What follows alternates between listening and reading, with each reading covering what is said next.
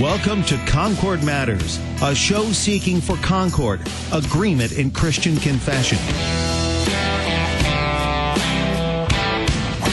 Concord mattered to Jesus and Paul, and so it does to us also. Spend these next 60 minutes as we talk matters of Concord.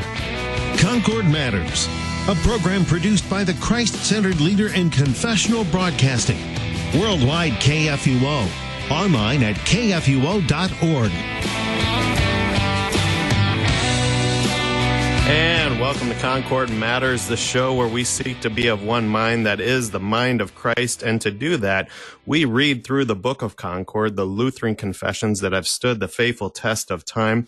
And on today's show, we are going to continue as we make our way through the Smalcald Articles written by Martin Luther himself. And today we are in part three, article two of the law. And to do that, we have with us our usual cohort of Christ confessing Concordians. We have layman Peter Slayton, who is the social media manager for the Lutheran Church Missouri Synod. We have Pastor Peter Ill, who's the pastor at Trinity in Millstadt, Illinois. And we have Pastor Timothy Apple, who is the pastor at Grace in Smithville, Texas. And myself, Pastor Sean Smith, as your host, and I'm coming to you from Southern Illinois today. Ah, uh, where I am pastor. I guess I should say that. That's why I'm coming to you from For Southern all Illinois. of Southern Illinois. Yeah, all of Southern. Sometimes it feels like that, you know. I, Two I point tell- parishes can be busy and make you feel stretched thin. Yes. Somebody told me the other day that Southern Illinois starts at U at uh, Interstate 80, and everything south of 80 is Southern Illinois. That's an Oh, awful lot of Southern Illinois right there. yeah, Especially if people know where Interstate 80 is, which It's I, close I- to I Chicago. do. Yeah, that goes right into Chicago. yeah. Basically, we're just looking to annex Chicago, or you know, get rid of Chicago, whatever that word is. Not annex. Anyway, de-annex? back to the show. Back to the law. Which, which is a very important topic when it comes to you know cities in the north like Chicago and things like that. They definitely need the law, um, uh, but uh, I have no But so great do segue I. for that. Sorry, but let's get back to the law. Yes, they need the law. So does Pastor Ill. So do I. We all need the law, and especially a law that holds us to uh, actually talking about what we're here to talk about on the show. So let's do it. Let's dig into the law here. Um, and uh, um, bonus points to those who get the most CFW Walther references in as we go through this as well. We, we all know that we're big fans of him here on the show. Nice. And uh, Law Gospel, his great work. I, I don't know if we can uh, have a better article to definitely get a lot of quotes in there. But uh, in, in regards to the law, I'm, I'm going to go ahead and uh, read the editor's notes. This is a shorter article, and so we'll be able to dedicate just this show uh, really digging into this, uh, what Luther presents to us here for our confession of faith uh, as regards to the law. And uh, I think the editor's note that comes to us in the the Concordia, the Lutheran Confessions, which is the CPH uh, Reader's Edition of uh, the Book of Concord, a very helpful editor's note, kind of sets us up, and, and we'll talk a little bit about it setting it up, and then we'll actually get into the article itself. And so here's the editor's note: The Lutheran Reformation restored the proper biblical understanding of the chief purpose of the law to reveal mankind's total corruption because of sin. Uh, that's this is me talking now. This is that that's kind of a, a harsh statement, but we'll we'll definitely dig into that. Driving people to seek salvation only in Christ. Well, that's a beautiful statement. We'll talk about that. While the law does hold outward sin, that is gross outbursts of sin, in check, its chief purpose is to lead mankind to realize the damning consequences of original sin. The Roman Church had leaned far too heavily on pagan philosophy in developing its doctrine about sin. It had accepted the unscriptural notion that a person could truly keep the law by means of his or her own abilities. The article also summarizes well the three different reactions of sinners to the law. All right, brothers, go ahead and jump in there. Anything that you want to hit, especially as uh, you know, we'll get into it in the article, but you know, this is kind of a statement that a lot of folks don't like. That uh, it reveals mankind's total corruption because of sin. I'm, am I really all bad? I don't know. Uh, go ahead and jump in there. Well, I think the I'll start off with the point about the pagan philosophies, and this is an area where we ourselves need to be just as careful as we are talking about sin and defining sin, and then how the law affects that. In that, even as Christians, we have the same temptation to adopt the position that we're not really as bad as it seems or we're, we're, or we're maybe a little bit good in some way. And so then when you come to discussions of the law, which we're going to do today, it becomes extremely difficult to actually talk about the law not only as the, the condemnation against our sin, but God's will for how we should live. Uh, because if my if my will is actually kind of okay, who cares about God's will for how I should live? Oftentimes we want to say, well, yeah, I'm a sinner, but there are other sinners worse than me. And we still look to the law in part to justify ourselves. Uh, not, and within the church, we're usually not crass enough to say, well, I really want, you know, because I know that that guy across the aisle from me, he's more of a sinner than I am. Well, it's not about that as much as it's about I want to show that I'm not terribly and completely and irreconcilably cut off from God by my sin. Uh, I've got a I've got a spark of goodness in me, and we we want to hold on to this optimism because we're not really all that messed up, right? But and some. The, oh, go, ahead Pastor. Uh, no, no. Well, I was just going to say sometimes we even use that confession. You know, um, well, we're all sinners, even as a way to do exactly what you're talking about, rather than to admit that I'm totally guilty when I say I'm a poor, miserable sinner. Instead, I just like to say, well, we're all sinners, as if the fact that we're all sinners somehow excuses me from being just as terrible as I actually am. It's not that bad because everybody's like this. So wait a minute, that doesn't make any sense. But yeah, that's what we do. That's exactly how the sinful flesh thinks. Yeah.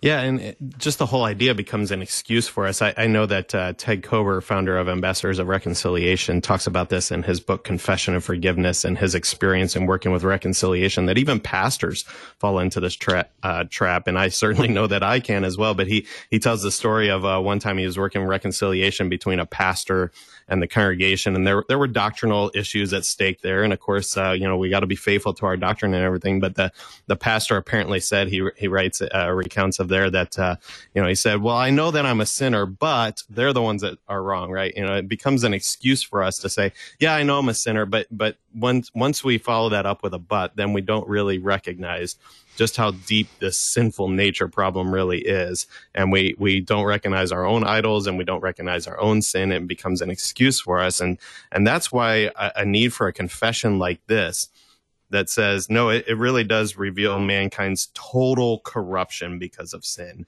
Um, and, and there's no excuses for it. And there's, there's no comparison game or anything else that we've talked about there already, uh, can come into play. It, it is to crush and kill. That's the place of the law. I, I believe a guy named uh, CFW Walther uh, said it that way uh, quite well. Well, he's reflecting Luther as well in that teaching. One point for Pastor Smith. yeah, we're, we're I have a tally. notepad. Do I need to keep track here on my notepad? Start, yeah. Our awesome producer Stephanie is chasing notepaper now for the CFW Walther quote game. We've got Walther behind us, this big statue. We'll just We let him be the judge. You know, he'll, Sounds he'll tell me. us. Yeah. Someday when we get to the live look into the studio, that'll that'll be a little more effective that we could do that. but uh, uh, for now, we'll just have to uh, to cite it uh, vocally. But let's go ahead and dig into this article then, and and uh, and wrestle with the words that Luther himself wrote. Uh, and uh, here I'll just read the first couple paragraphs. Here we hold that the law was given by God first to restrain sin by threats and the dread of punishment, and by the promise and offer of grace and benefit. All this failed because of the evil that sin has worked in humanity. For by the law, some people were made worse sinners. Those who are hostile to the law because it forbids what they like to do and commands what they do not like to do. I'm sorry, I got cross-eyed there. I'm going to back up. For the law, some people were made worse sinners, those who are hostile to the law because it forbids what they like to do and commands what they do not like to do. Cited Romans 3, 20 and 7, 7 through 9. Wherever they can escape punishment, they do more against the law than they did before. Those are the unrestrained and wicked who do evil whenever they have the opportunity. I'm going to go ahead and pause there. I think there's plenty there to dig into. All right. So first of all, uh, restrain sin by threats and dread of punishment. Okay. I, I want us to evaluate and talk about that. And then also I want us to hit for by the law, some people were made worse sinners. So go ahead and jump in there, brothers. One of my favorite things to do with my with my kids as I'm teaching them, but also as kind of like a facetious joke. Whenever I see a sign that tells me I can't do something, my immediate reaction is I want to do that thing, and so I'm, I'm constantly quoting somewhat facetiously, "Well, the law came to increase sin," to to basically make the point that we're made worse sinners when we're told you can't do that because immediately our sinful nature says, well, now I want to do that. Before you told me I couldn't, I was totally okay not doing that thing. And now, as soon as you've said, no, this is bad, you can't do it, all of a sudden I want to do it. I'm now a worse sinner. And it's the law that did that. And there's a certain point where this law is common to all people. There comes a point where most people recognize a certain sense of right and wrong. That's not perfect, it's not complete, but I would imagine that most folks, including bank robbers, recognize that bank robbery is wrong. I would hazard a guess that most people know that axe murder is wrong. uh, I mean, there's a certain common sense to this where we are talking about uh, people, all people, uh, believers in Jesus Christ and non-believers in Jesus Christ, recognizing right and wrong. This law of God that is imprinted on the human heart, uh, even though it's not perfect or fully known, is something that does stop and curb uh, what they what they refer to as gross sin or uh, sin that everybody can agree on that that's wrong. So, Pastor Apple, um, I'll ask you this then. So, if, as the Peters there have uh, laid out for us, that uh, the law just increases my sin, all right, uh, well, then is the law bad? What, what, what's, uh, what, what, what place does the law have for me as a Christian when all it does is just increase my sin then? the the way that Luther begins this article is I think is important that he, he reminds us that we hold that the law was given by God. And, and before we we start to delve you know we have talked about the purpose that he did that, but just to notice that it is um, his gift to us the law is not a bad thing. The law is is quite good. In fact, the law is is perfect. Um, as we sing, the law of God is good and wise. Um, this is this is what God intends for us, and and what it means to live um, according to His purposes. And so, the law is is quite good in and of itself, and, and we would do well to remember that as Christians.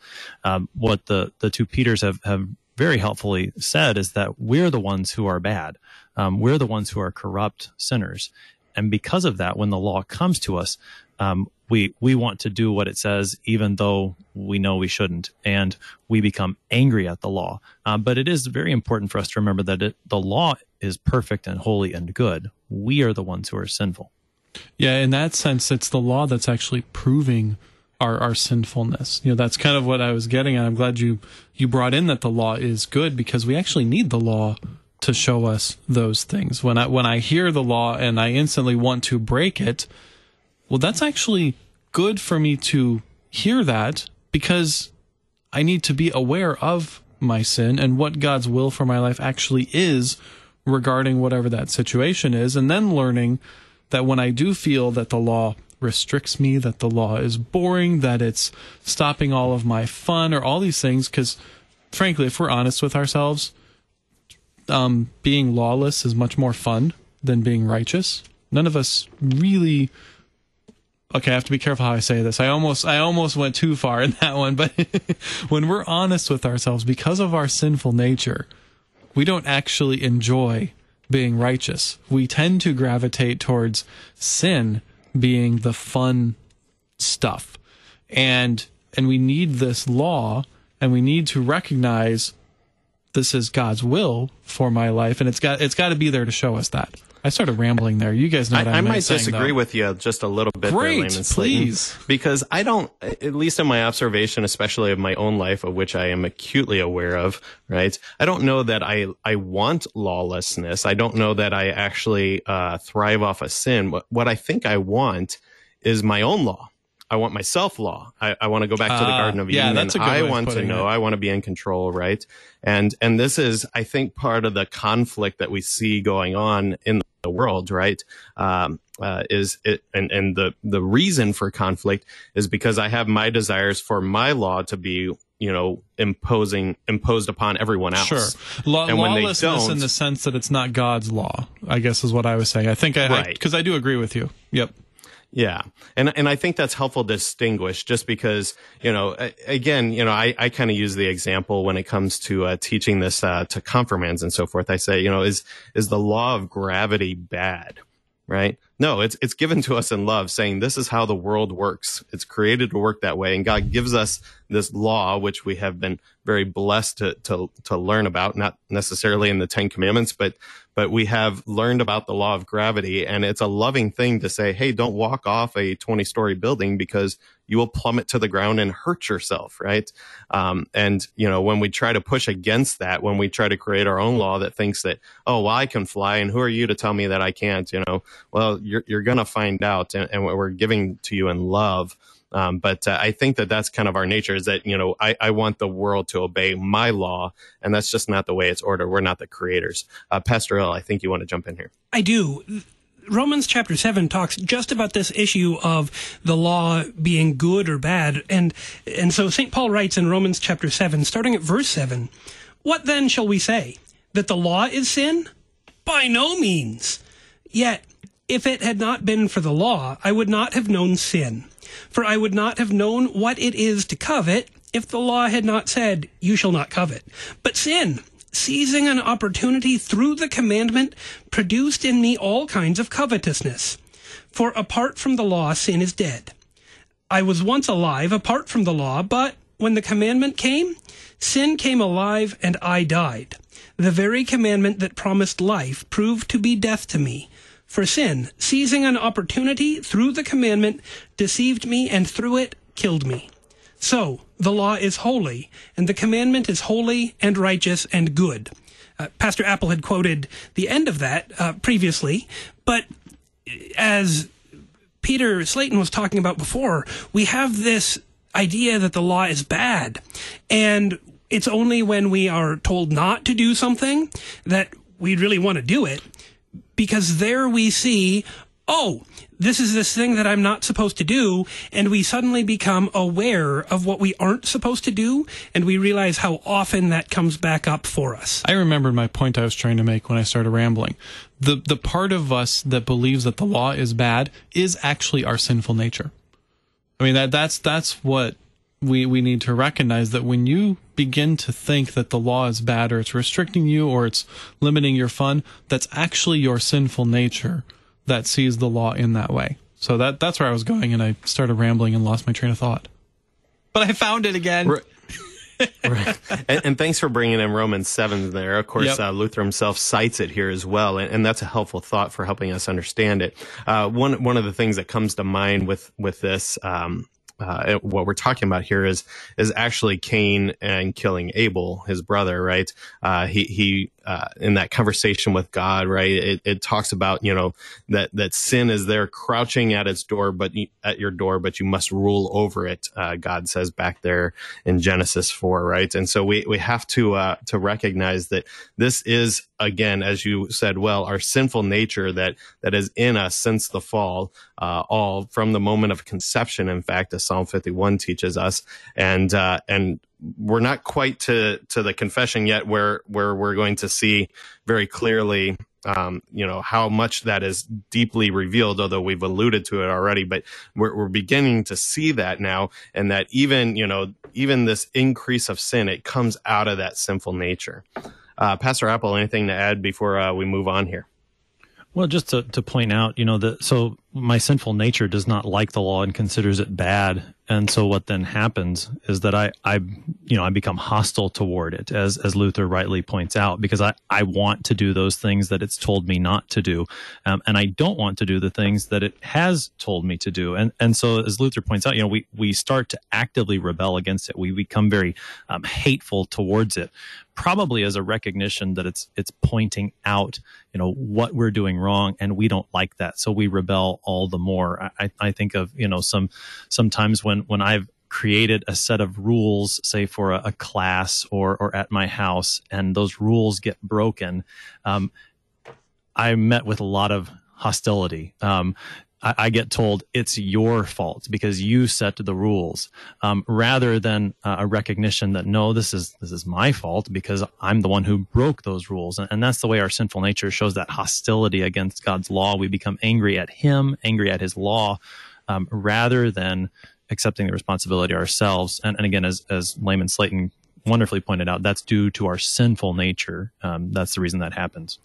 So, so what about then? Um those who choose not to believe in God, who say, you know, th- this this has no bearance on me because I don't believe that God even exists. Uh, how how does that play into this discussion? Ignorance of the law never made you not guilty. You're you're still guilty even if you're ignorant of it and don't care about it. Well, I agree with you, but how?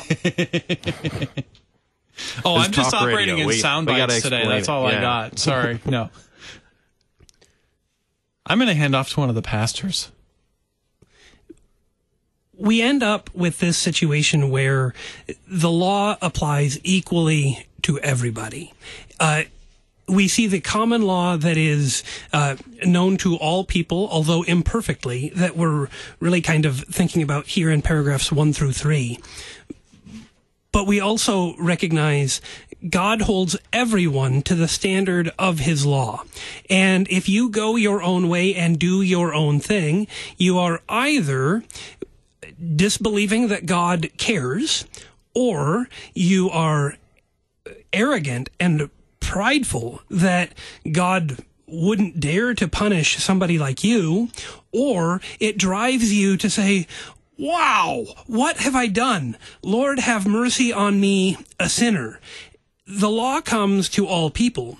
Uh, there are some people who drown it out with all kinds of their own noise, but the law applies equally to believers and unbelievers alike.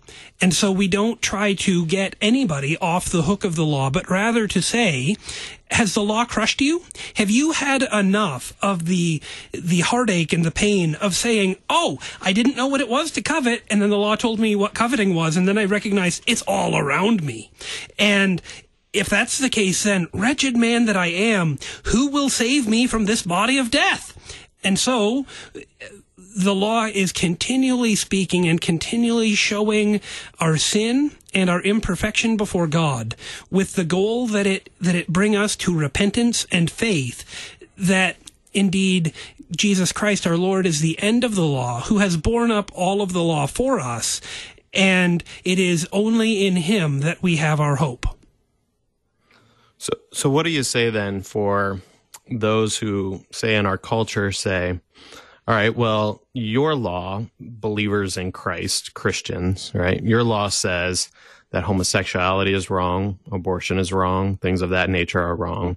But I don't believe those are wrong. And they've actually worked here in Illinois where I am. Uh, and Pastor Ill is also a pastor, uh, recently pushed through um, both uh, uh their, their Senate and uh, House. Um, a, a, very aggressive abortion law, uh, legalizing abortion. Um, and uh, you know th- this is this is happening, and they say, well, it's legal in our country now, and and I think they're railing against God's law, right, and saying that you know uh, you say these are wrong, but I don't think they are wrong, and so we're changing the laws of our land, and and now they're not wrong. Uh, so so how do we respond to that? Who is it who is the Lord and Creator and preserver of all things? Is it the, the government of the United States? Is it the legislature of the state of Illinois? Is it any earthly ruler or power or principality? Or is it the Lord our God who has created the heavens and the earth? If it is the Lord our God, then we can go around making whatever human laws we would like, but God's law that he has established is the true law, and that is the law that we are ultimately answerable to. And so we can continue to have these conversations with others and say, it may be the law of the land, but the law of the land says that if something is legal or illegal. It doesn't establish if something is right or wrong. Only God himself can establish right and wrong. Yeah, and I, I, think that's a helpful way to phrase it. Um, and, and, and I guess what I'm also driving at here too is is is that I think that this comes out of our sinful nature as well, is where we like to change the law to suit ourselves. Again, I, I kind of come back to the point that I push back on, on Layman Slayton, which I think we are in agreement there. But uh, uh, just to, to kind of put a point on here is that uh, we we like to make our own law, and when we come up against law that we don't like, uh, uh, I think one of the burdens of the great blessings that we have to live in this country, uh, where democracy and uh, is at work and so forth, is is that we we think we can just change the law to suit ourselves, but that just becomes another manifestation of creating our own law. And I still don't think. I mean, of course, I am in complete agreement with you that God determines what is right and wrong. He is the creator of the universe and he has established it. And, and we will all have to answer for that in some day. I think what Luther is also pointing here to as well is that our conscience still can't uh, escape it right? That will continually push back against it, but then it kind of becomes like we're addicts to, we'll just keep pushing and keep pushing and, and it compounds upon itself. I think it has temporal consequences even here and now. And there's certainly lots of things that we can point to um, if we were to get deeper into that discussion as, as far as it pertains to homosexual marriage and abortion and things like that, that even if you change the laws, there's, you can't avoid the temporal consequences of breaking God's law of what says is right or wrong. And so I, I think this is a helpful discussion to have um, just in terms of how we look at the law because we just have this American mindset where we'll we'll we'll just change the law to suit ourselves. And I think that that um, you know while obviously being godlessness uh, is also just a, a, manifestation of our sinful nature. Anyway, uh, we have to go to a break, so we're going to do that. Please come right on back for more discussion of the law.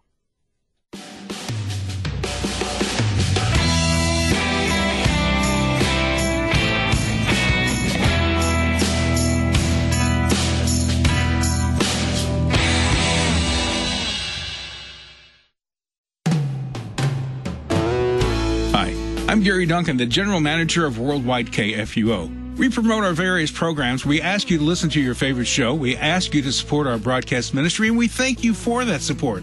But maybe we don't ask you to pray for us as much as we should. Please pray for the staff, management, radio hosts, and volunteers here at Worldwide KFUO. Pray that the message of salvation through Christ is heard clearly by listeners around the world. Pray that we continue to reach into those areas that are hostile to the Word of God. Pray that KFUO continues to reach those people desperately needing to hear the good news message. And pray that God continues to bless us financially through the gifts we need to continue our broadcast ministry. Thank you for listening, supporting, and praying for Worldwide KFUO. You truly are appreciated. We are the messenger of good news, AM 850 in St. Louis, worldwide at kfuo.org.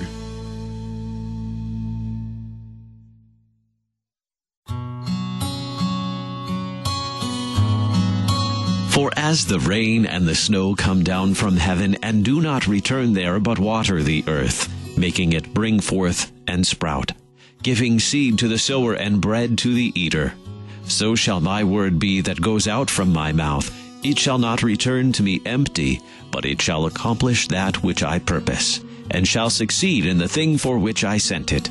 The prophet Isaiah chapter 55 verses 10 and 11. Begin and conclude your day with the word that accomplishes the purposes for which it is sent. Morning prayer at 7 a.m. and evening prayer at 5 p.m. Weekdays on KFUO. Christ for you anytime, anywhere. The broadcasts of morning prayer and evening prayer are underwritten by Lutherans for Life.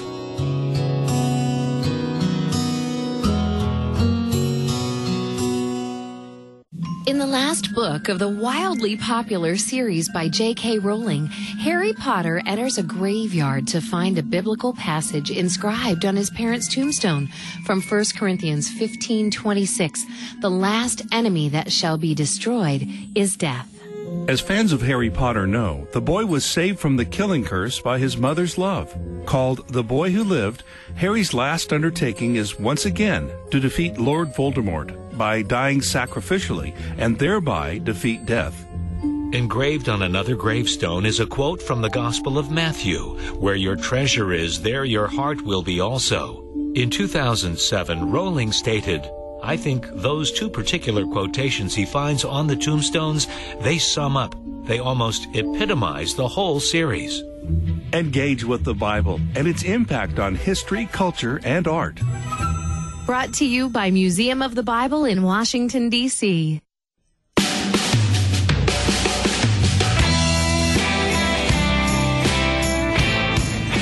And welcome back to Concord Matters with our cohort of Christ Confessing Concordians layman Peter Slayton, Pastor Peter Ill, Pastor Timothy Apple, and myself, Pastor Sean Smith. And we are continuing to make our way through the Smalcald Articles written by Martin Luther himself in the Book of Concord. And uh, we are discussing today part three, article two of the law. And uh, we were just talking about how the, the law comes and it basically reveals to me how, how bad a sinner I am and and uh, increases my sin all the more. It uh, incites me, I think, is the word that Luther uses here uh, to to more sin and uh, and yeah. So that that that's good discussion, but but that's not the chief office, uh, which is maybe a a strange way for us to talk, uh, but it's the way that Luther's going to talk here in a second. But it's not the chief office, the chief purpose, uh, which I, I, really think purpose falls short. But we'll talk about that here in a second when I actually read it. Uh, but uh, we're going to push forward and talk about what the chief office is of the law, and we're going to let Luther uh, distinguish that for us. Himself. Hey, Pastor Smith. So, yeah, uh, yeah. Before we do that, though, just in case you have questions about the law or anything else, you can go ahead and give us a call and we can visit with you at uh, 1 800 730 2727. 1 800 730 2727. Or you can send us emails at kfuo at kfuo.org. Or you can find us all over social media at KFUO Radio little caveat there. If you have questions about the law, you know, as as it pertains to the Lutheran confession of it and the teaching of Scripture, uh, if you have questions about uh, questions, uh, temporal no. law, you might want to contact a lawyer. Uh, none of us are trained lawyers here. All right, uh, let's let's get back to to what Luther writes here, though. All right, uh, so picking up with part three of the Smalcald articles, Article two of the law, and here picking up with paragraph three. The rest become blind and arrogant, as has been said above the about the scholastic theologians. They conceive the opinion that they are able to keep the law by their own powers. From this come the hypocrites and false saints. But the chief office or force of the law is to reveal original sin with all its fruit. It shows us how very low our nature has fallen how we have become utterly corrupted. The law must tell us that we have no God, that we do not care for God, and that we worship other gods, citing Romans 3 10 through 18. Sometimes we would not have believed before and without the law. In this way, we become terrified, humbled, depressed. We despair and anxiously want help, but see no escape, citing Romans 7 21 through 24. We begin to be an enemy of God and to complain and so on, citing Romans 5, verse 10. This is what Paul says The law brings wrath, Romans 4, verse 15. Sin is increased by the law. The law came in to increase the trespass, Romans 5, 20. And that ends actually this article. So we'll spend the rest of our time here just discussing this article uh, in depth as it comes. And so uh, so it comes in here and, and you know it builds upon that idea that the the law increases sin. Uh, well, it comes to uh, it's given by God, as we uh, laid out, to, to, restrain sin by threats and the dread of punishment, uh, but it, it, tends to increase sin all the more. And then uh, the rest uh, become blind and arrogant, and uh, and that he cites the scholastic theologians how they can keep the law by their own powers, but then the chief force of the law. So so tie this together for us here, Pastor Ill actually, before we do uh, that tying together work, uh, we have Cheryl who uh, apparently heard us say that this is a call-in show and called in right Yay! away. And so oh, Cheryl well, from Indianapolis okay. Uh, has a question about the law. Hi, Cheryl. Hi. Uh, thanks for taking my call. Uh, my question has to do with an online conversation that I had with a pastor from the Daystar Journal, and he wrote an article about how abortion is an acceptable Christian practice, basically, is what he said. But I responded to his article, and then he responded to me, and he said some things about the law that just doesn't sound right to me. Um, for example, he said um, the the power of the gospel is to break the reign of sin, death, and the law looking to the old law, which dominated the old covenant for the answer to ethical questions, is not the Christian way. The new commandment, which we hear Jesus assert in the Maundy Thursday Gospel, is the law of love, which enables us to break the Sabbath and eat with sinners, that is, to violate the letter of the law when it impedes the free flow of the reconciling love of God. In the case of abortion, there are occasions when the law, thou shalt not kill, not be followed to the letter. And, and he goes on, Pentecost means that the Spirit replaces the law at the center of the new community, which is the church. All that stuff does not sound right to me. All right. Well, I think Pastor Ill wants to jump in first here. Yeah, I can understand the concern. Cheryl, I think that you are spot on to have some of these concerns uh, that uh, that you read and that you shared with us. And when we talk about the law, I'd like to return to something we talked about in the first half of the show. The law is uh, holy and perfect and good. That is what Holy Scripture says in Romans chapter 7, and that's something that we continue to hold on to. Uh, we also received feedback from Stephen in California, who said that uh, Psalm 19, Psalm, uh, Psalm 19, he might be referring to Psalm 119, uh, makes it sound like the law is perfect because it does. And when we think about the law, we think of God's holiness and God's perfection. That holy and good and righteous law doesn't go away on Pentecost. It doesn't go away after the death and resurrection of Jesus. Instead, that holy and perfect and good law of God is done for us in Christ. And then Christ comes to us and he dwells in us and lives in us, and he accomplishes the good that we cannot do ourselves, all while transforming us into being his new creation. I, I think without speaking to all the particulars um, of the article of of the exchange, I can say that there's.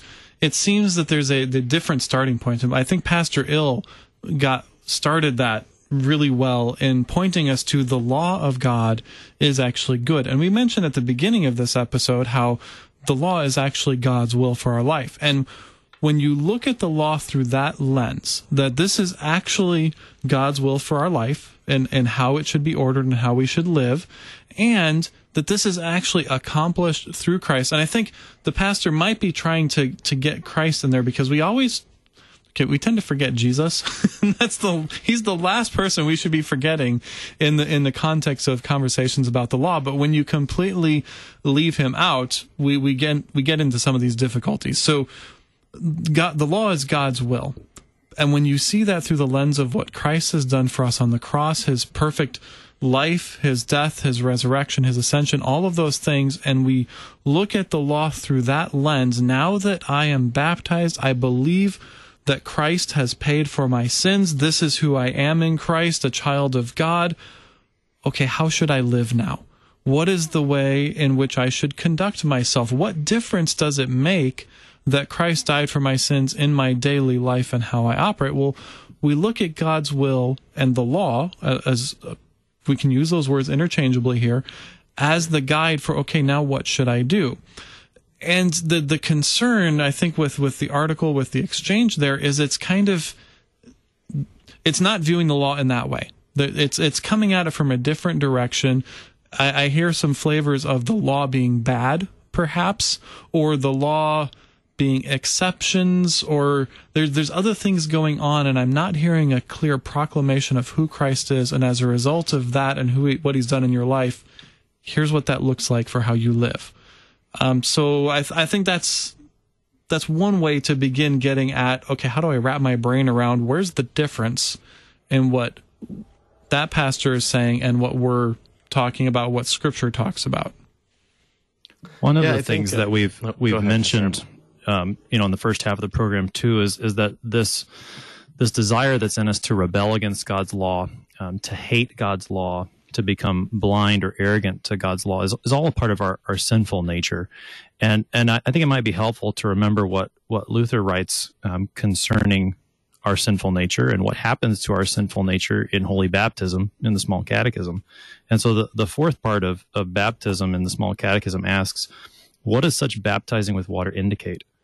it indicates that the old Adam in us should by daily contrition and repentance be drowned and die with all sins and evil desires, and that a new man should daily emerge and arise to live before God in righteousness and purity forever.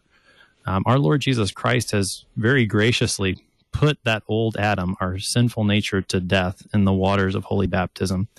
And he's raised us to new life in himself, a, a life before God of righteousness and purity forever and and what gives shape to that life? What describes what the shape of that righteous and pure life looks like? It is it is the law of god that now as one who's been baptized into Christ, that law of God does come to me as a gift, um, not something that I hate or rebel against, but something that I, I, seek to live in in concord with, because I know that He's given it to me. Um, I know that that He's said that this is good. He's not doing it to to ruin my fun. He's doing it because He knows what's what's good and right for me. Um, and and you know, I mean, to to speak to the issue at hand, what what's good and right is that children uh, would be conceived and cared for um, from the mother's womb all the way through birth and, and life. This is what's good and right, and that's part of um, God's gift to me in, as as His child in holy baptism. Yeah, I, I, think you know to take a step further, what you were just saying there, uh, Pastor Apple. Not only uh, are we in concord with it, uh, of course that is true, but but if we can kind of imagine that that in God's presence, there's there's kind of this aura, right, uh, uh, where where goodness and love and peace and joy and all of the attributes that are ascribed to God in Scripture dwell because they they emanate from God Himself.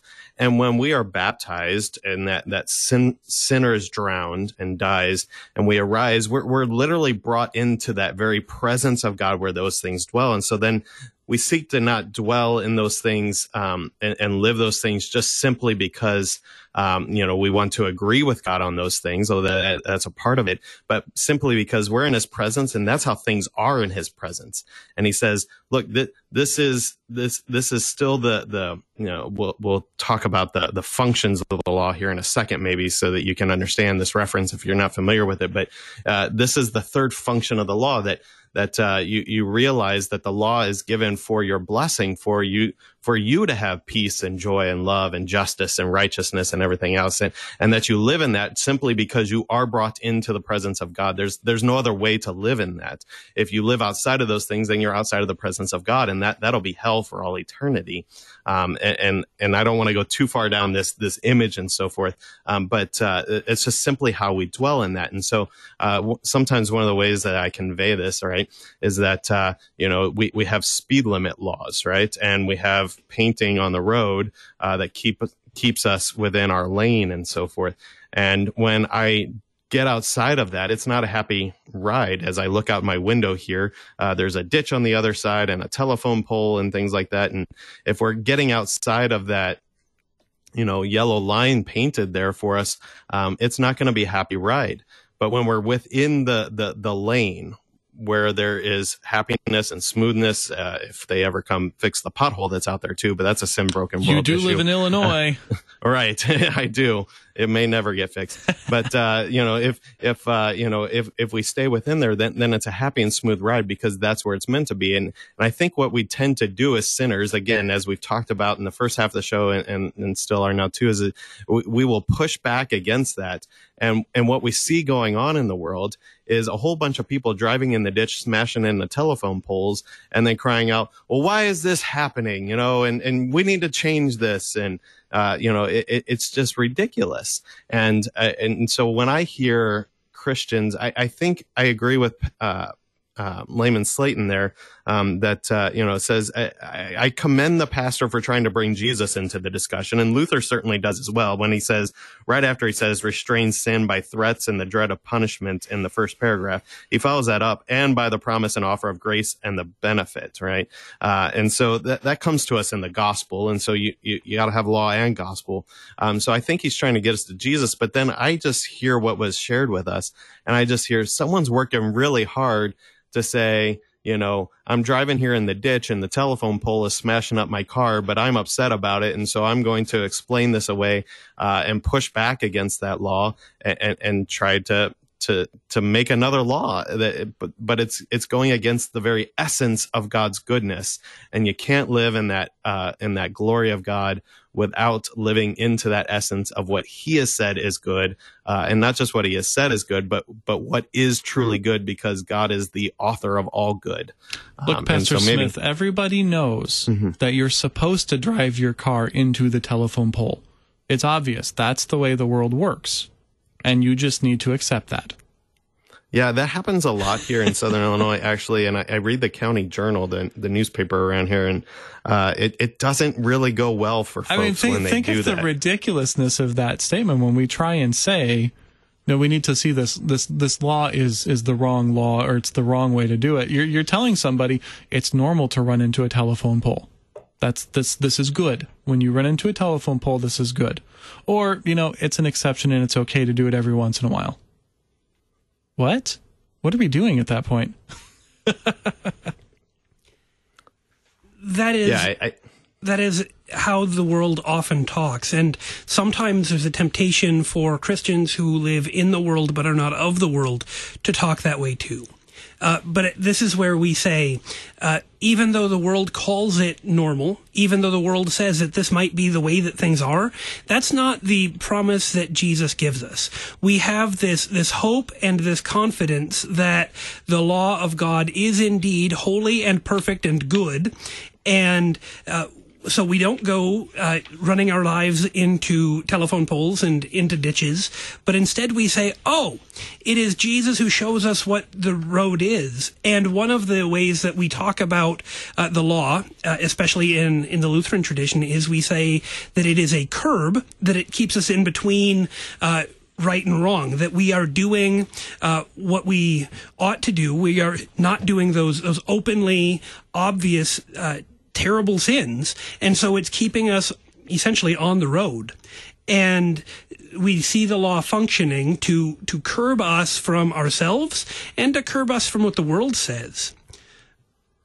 But I know that there's some other uh, really interesting questions for us to get into, especially about this idea of uh, the way that the law points us towards original sin. Yeah, I, I, just wanted to follow up on that thought real quick, and then I'll let you take us uh, to some of the other questions. But uh, I, I, think it, it, makes the point that I was uh, driving for us uh, right before break too. That you know, it, when when I hear something like that said, I, I just want to ask the question: Well, if if you've changed the law, you know, at least in in some states anyway, and and abortion is legal in the United States, quite sadly, and so forth, then then why why do you have to write this? Why do you have to work so hard? You know why why don't you just ignore the law of god um, and and and say it doesn't matter um, you know yeah why, why do you have to work so hard? If it if you get what you want in terms of the secular law and you think it agrees with the teaching of scripture then, then you can just be peaceful about it and move on. But i think it, it makes the point that it really only increases the sin. You're going to push back harder and harder on it, and you're going to keep working um, just because it, it, it is you can't escape it being on your conscience. the The law of God is is written into us in that sense. It's that that natural law as we tend to talk about. But let, us get into some of the other questions because there's a lot to talk here. So, uh, Pastor, I'll go ahead and take us away with uh, what you wanted to jump into there. Well, one of the questions that that really kind of intrigues me is how it talks about.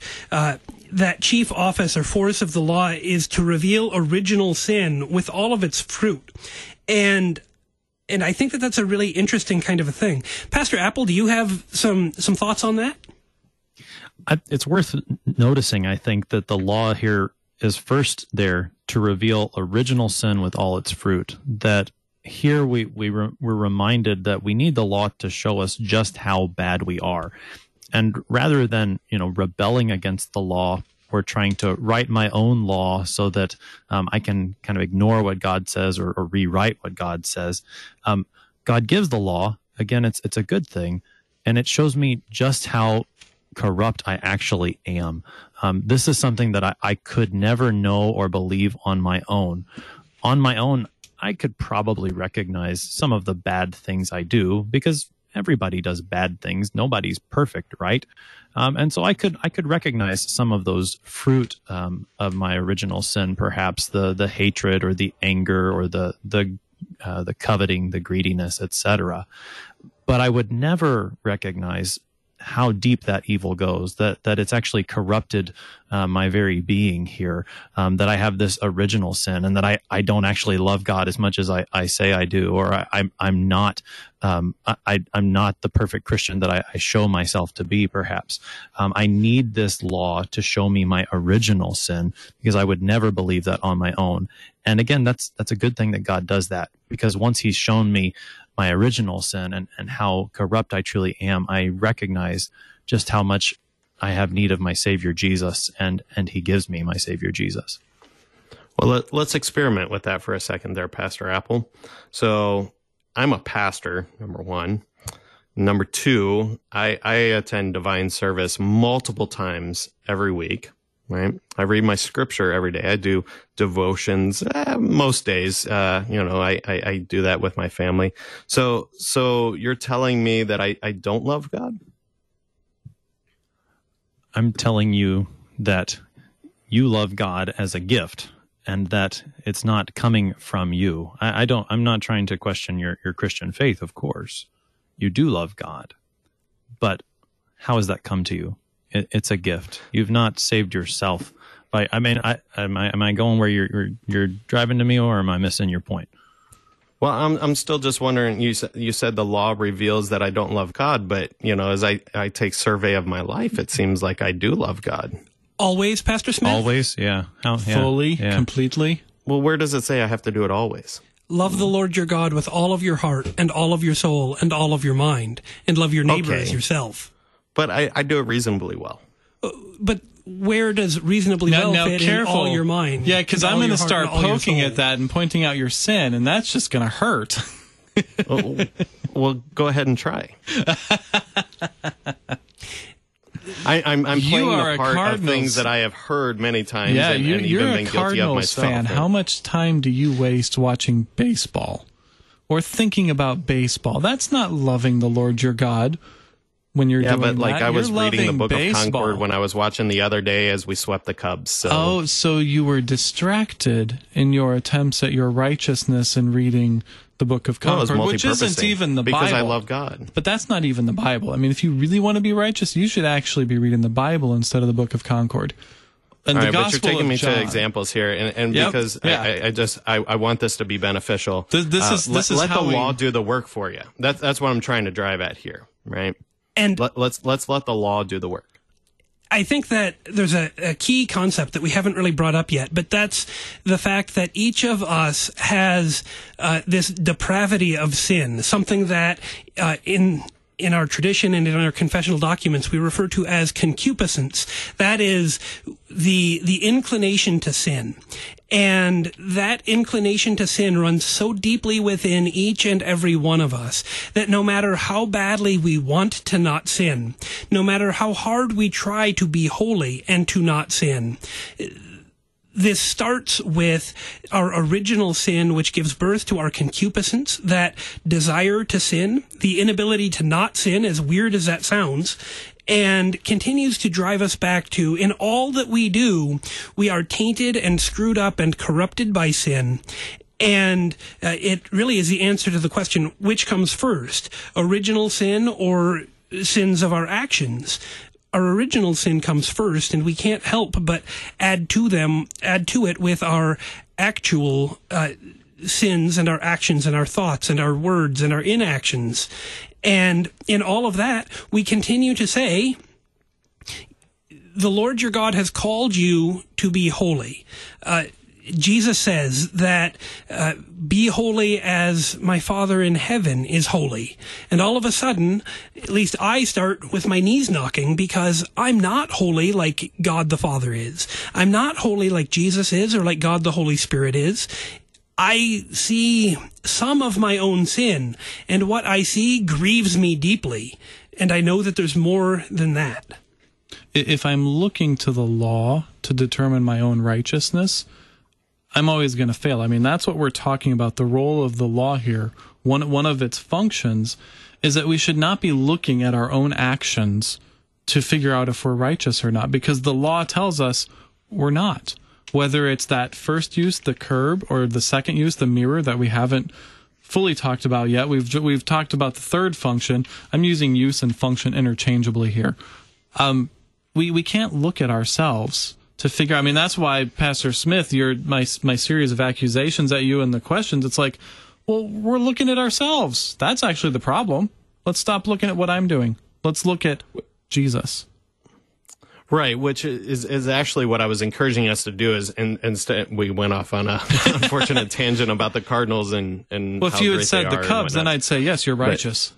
But, but see, this is the problem. Is uh, what what I wanted to do is just let the law work for us, and and I think Pastor Ill did that quite helpful for us. That yeah. when we just present the Word of God that calls for this righteousness, and and righteousness dwells and emanates from Him, then I can't help but see it, and and and the law will come and crush and kill me, but it also leads me to then seek that grace and benefit that is offered purely from Christ Himself. That's found in the gospel. But so far, our discussion of the law today, thanks for stopping by today for that discussion. Uh, please tune in next time as we talk about repentance, which leads us to finding that grace. And until next time, keep confessing, church.